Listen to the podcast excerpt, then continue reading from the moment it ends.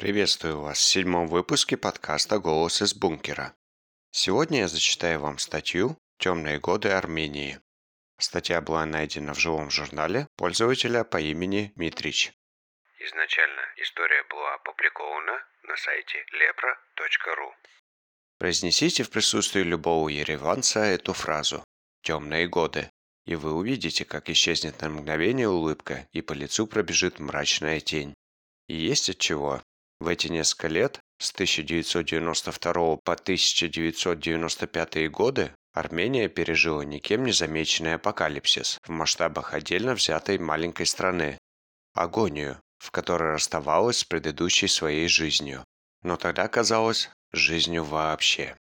Когда летом 1991 года в Армению перестал поступать природный газ, мало кто думал, что это бытовая проблема, только первое звено в цепи жесточайших потрясений, ожидающих всю нацию.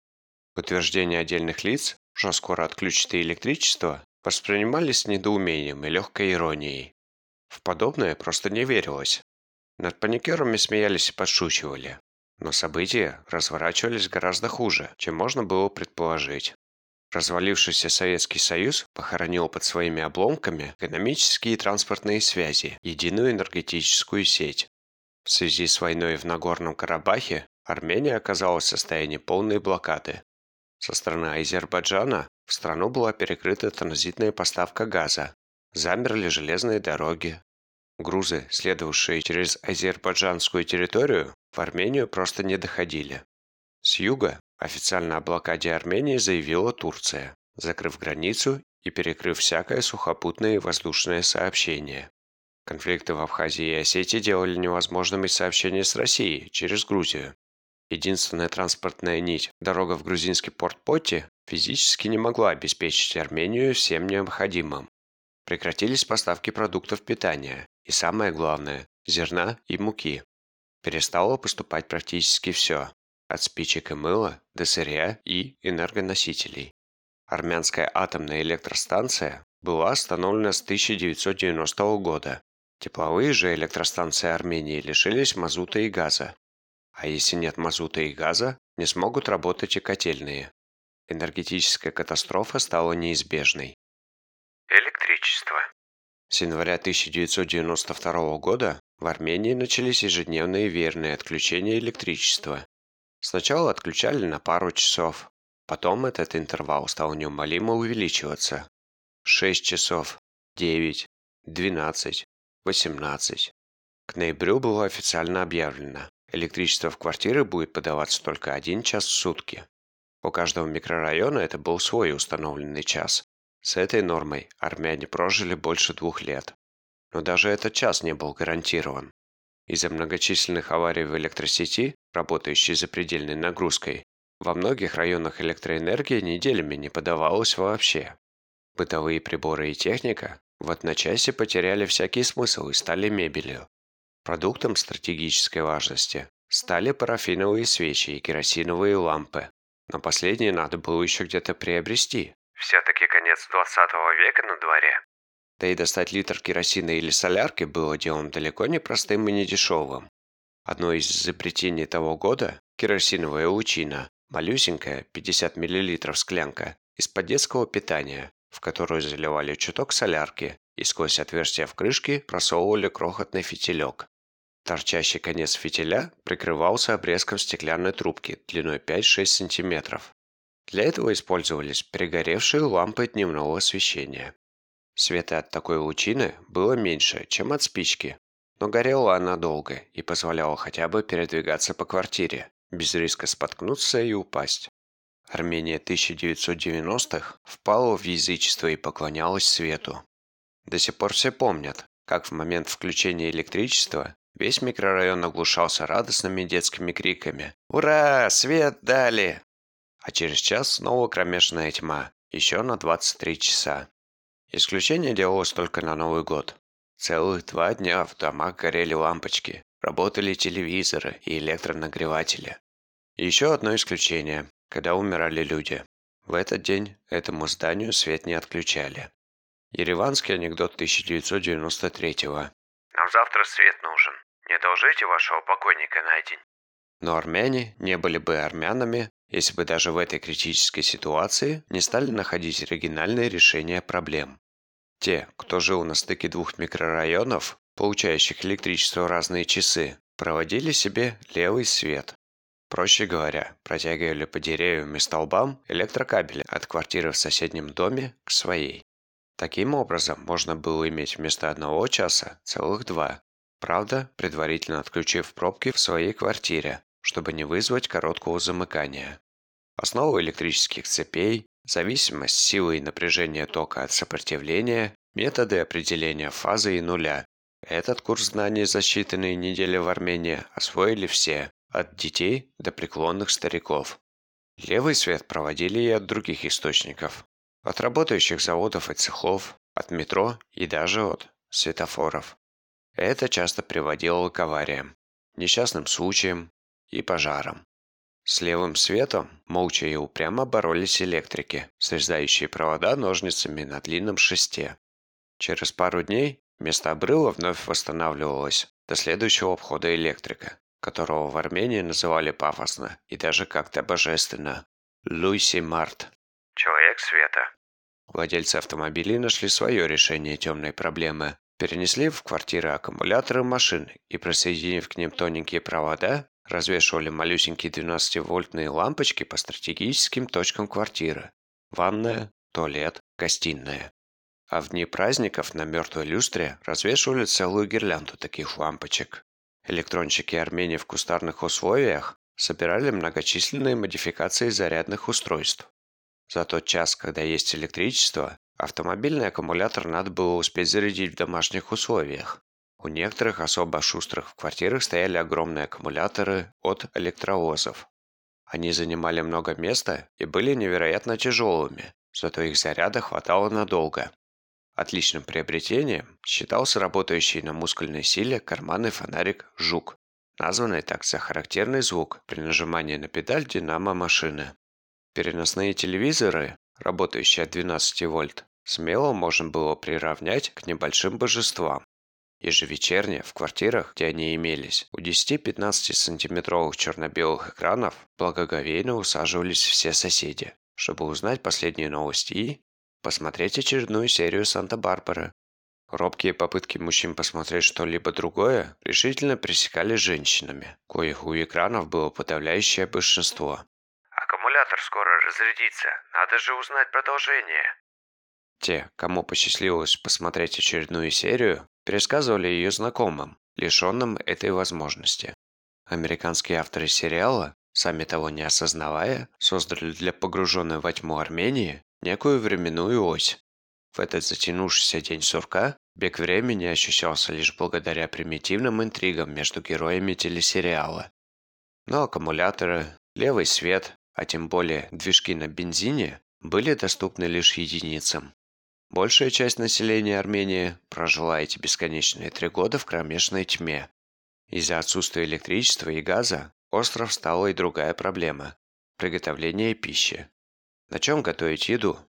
Народ бросился доставать дровяные печи и кирогазы. Маленькое походное устройство, работающее на керосине или солярке. На немногих заводах, которые еще работали, электричество было.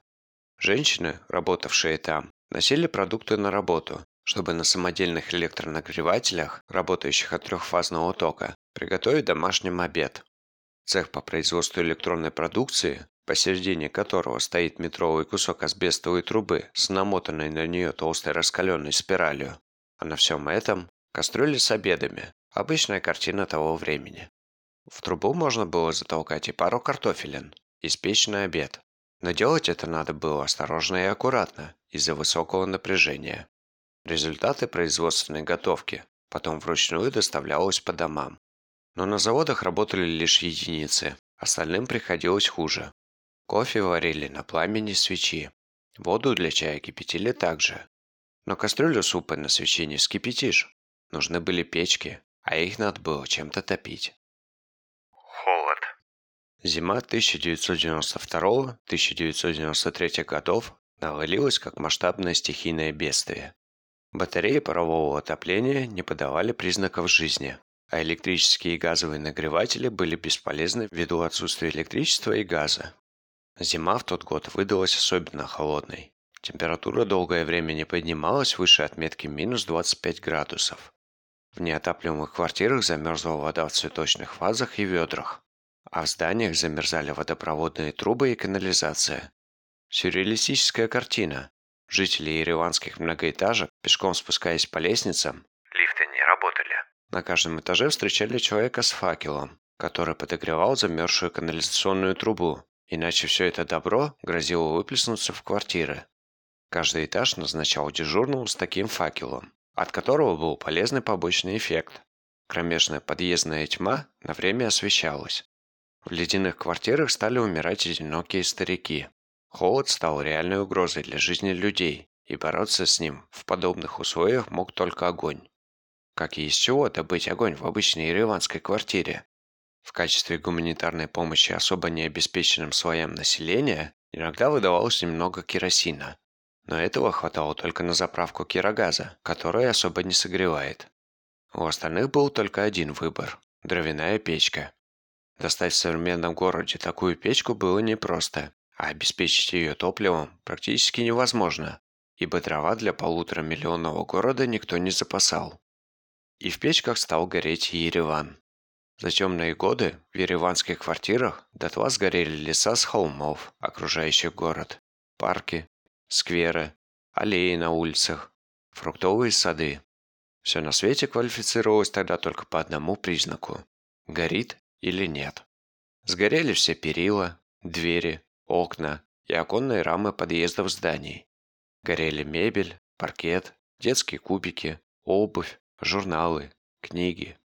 Великолепно горели издания основоположников марксизма-ленинизма и материалы съездов КПСС. Ленин вновь стал актуален. Пары-тройков томов с мыслями большевистского вождя хватало на разогрев супа.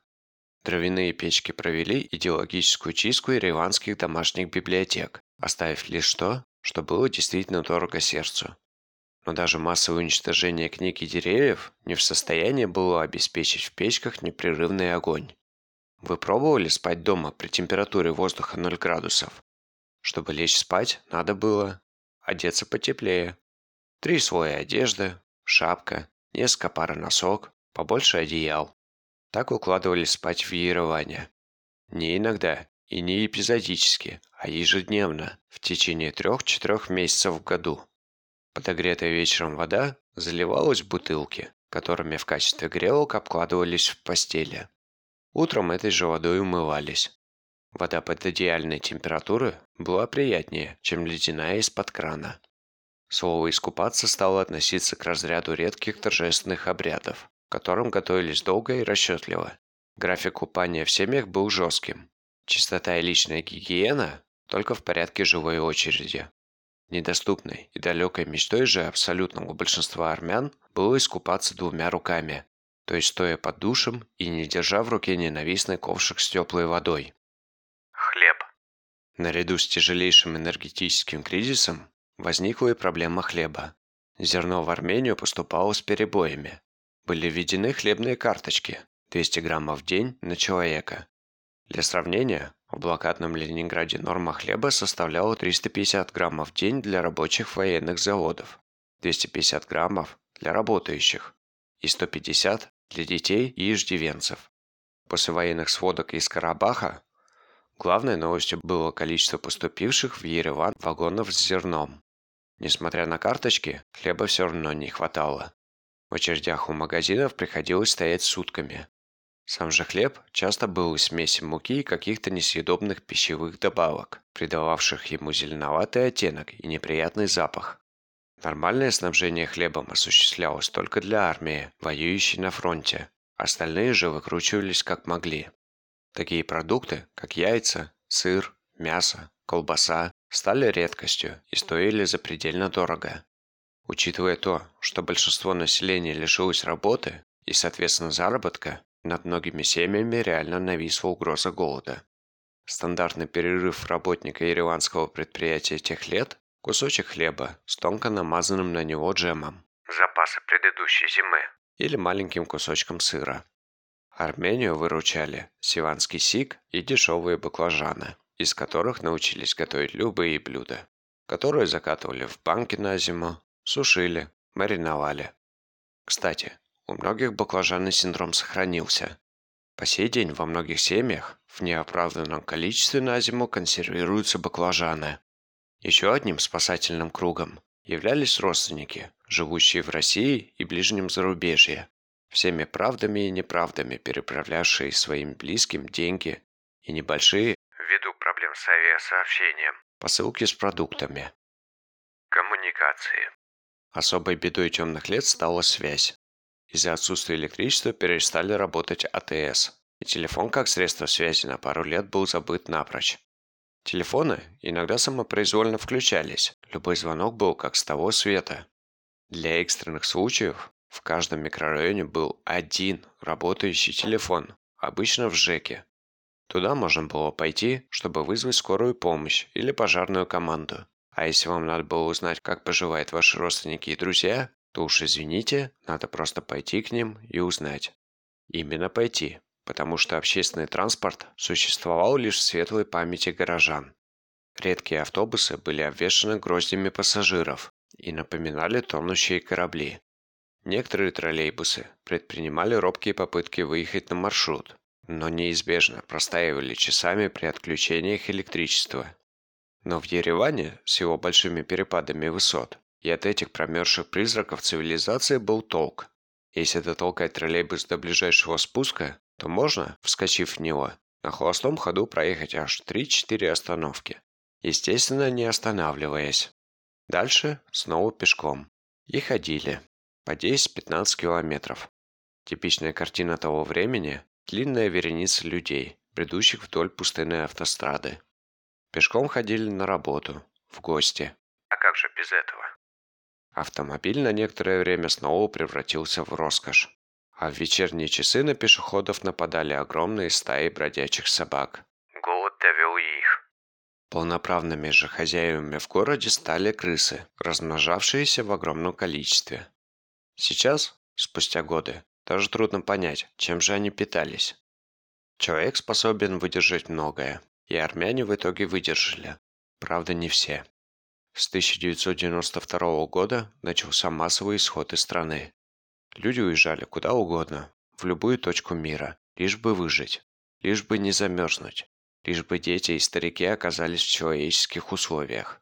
И упрекать их в этом трудно. Самолеты, улетавшие из Еревана, напоминали переполненный троллейбус, летели стоя. Стоимость двухкомнатной квартиры в центре Еревана составляла тогда не более пары тысяч долларов. Многие до сих пор помнят объявления на окнах и балконах зданий. Квартиру на авиабилет. За темные годы трехмиллионную Армению по разным оценкам покинуло более миллиона человек. Ереван в буквальном смысле слова опустел. Благодарю всех за внимание. Мира вашему дому. Если вы желаете обсудить данный выпуск подкаста, приглашаю вас на свою телеграм-страницу «Голос из бункера», доступные по ссылке t.me slash бункер, нижнее подчеркивание, подкаст.